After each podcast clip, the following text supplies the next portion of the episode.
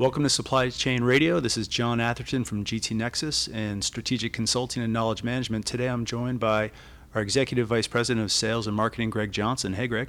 Hey, Thanks for joining us. sure. So today I want to talk about uh, emerging technology trends in supply chain.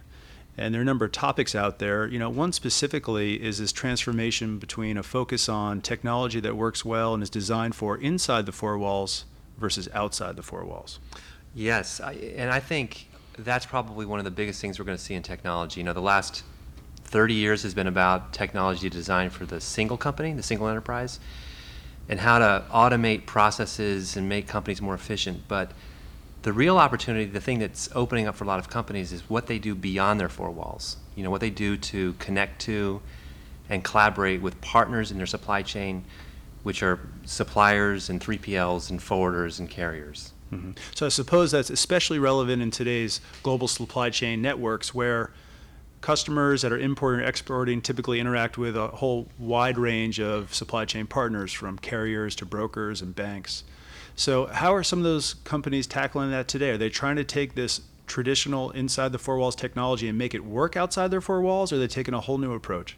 I think a lot of companies are they're struggling with it because the sort of the knee-jerk reaction is to use the technology you have, the technology you've bought, and then try to connect it to the systems that your partners have bought. And uh, this is what we call sort of the old way of doing it. The new way is to uh, leverage infrastructure that is designed specifically for intercompany collaboration. And this is a very different kind of architecture. First of all, it's an architecture that couldn't exist without cloud. So these systems are deployed typically beyond the four walls, beyond, beyond the firewalls of a single company.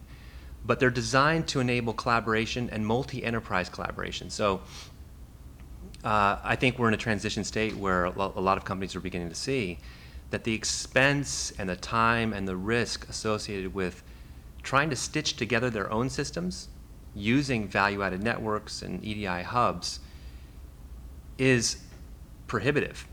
And the, the opportunity is to leverage a totally different kind of technology that is designed and predicated on the internet. And these technology platforms are intercompany. The, the information that, that companies use is persisted in these platforms. They're, they're posted in the way that you would post a, a, a picture to Flickr, for example. They're not just sent across a, a, a network. And I think the, the radical thing that's happening is that these technologies are very, very different. They don't replace the internal systems of companies.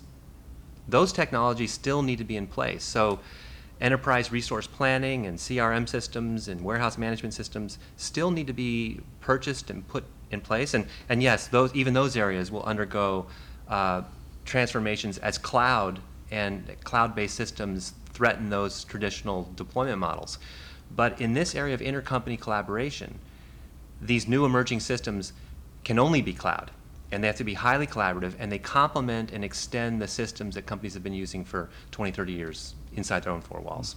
But I could see that also introduces other complications because when you put a technology platform like that in the cloud that joins multiple enterprises together that speak different languages and have different types of handling information, how does that all get resolved in terms of trying to normalize that data across you know multiple types of companies and geographies? these these technologies that we're talking about that that emerge as platforms across communities have many layers of, of technology. So you can think of the top layers being application an application layer. Th- these are these are business process uh, user interface based applications that, that that most companies most users are quite familiar with except that they're collaborative and they're highly intuitive. The, the, the next layer just below that is an infrastructure that allows companies to organize themselves and build private networks of just their trading partners and their service, service providers, and then legislate how these companies interact with one, with one another, which is to say, set the rules of engagement around what companies can see and access and do around the core business objects that are being exchanged, like purchase orders and invoices and shipments. And the foundational sort of bottom layer of this technology stack is an integrated data network that is smart.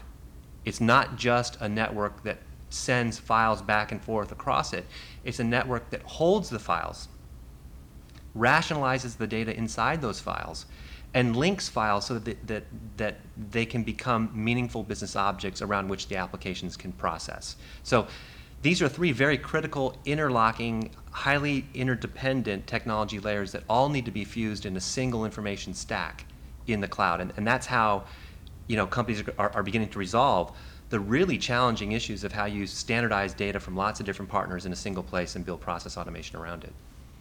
Super, Greg. Well, it sounds like very transformational trends there and moving technology from inside the four walls to outside and joining multiple enterprises together. Thanks for your time. Sure, it was a pleasure. This is John Atherton signing off from Supply Chain Radio.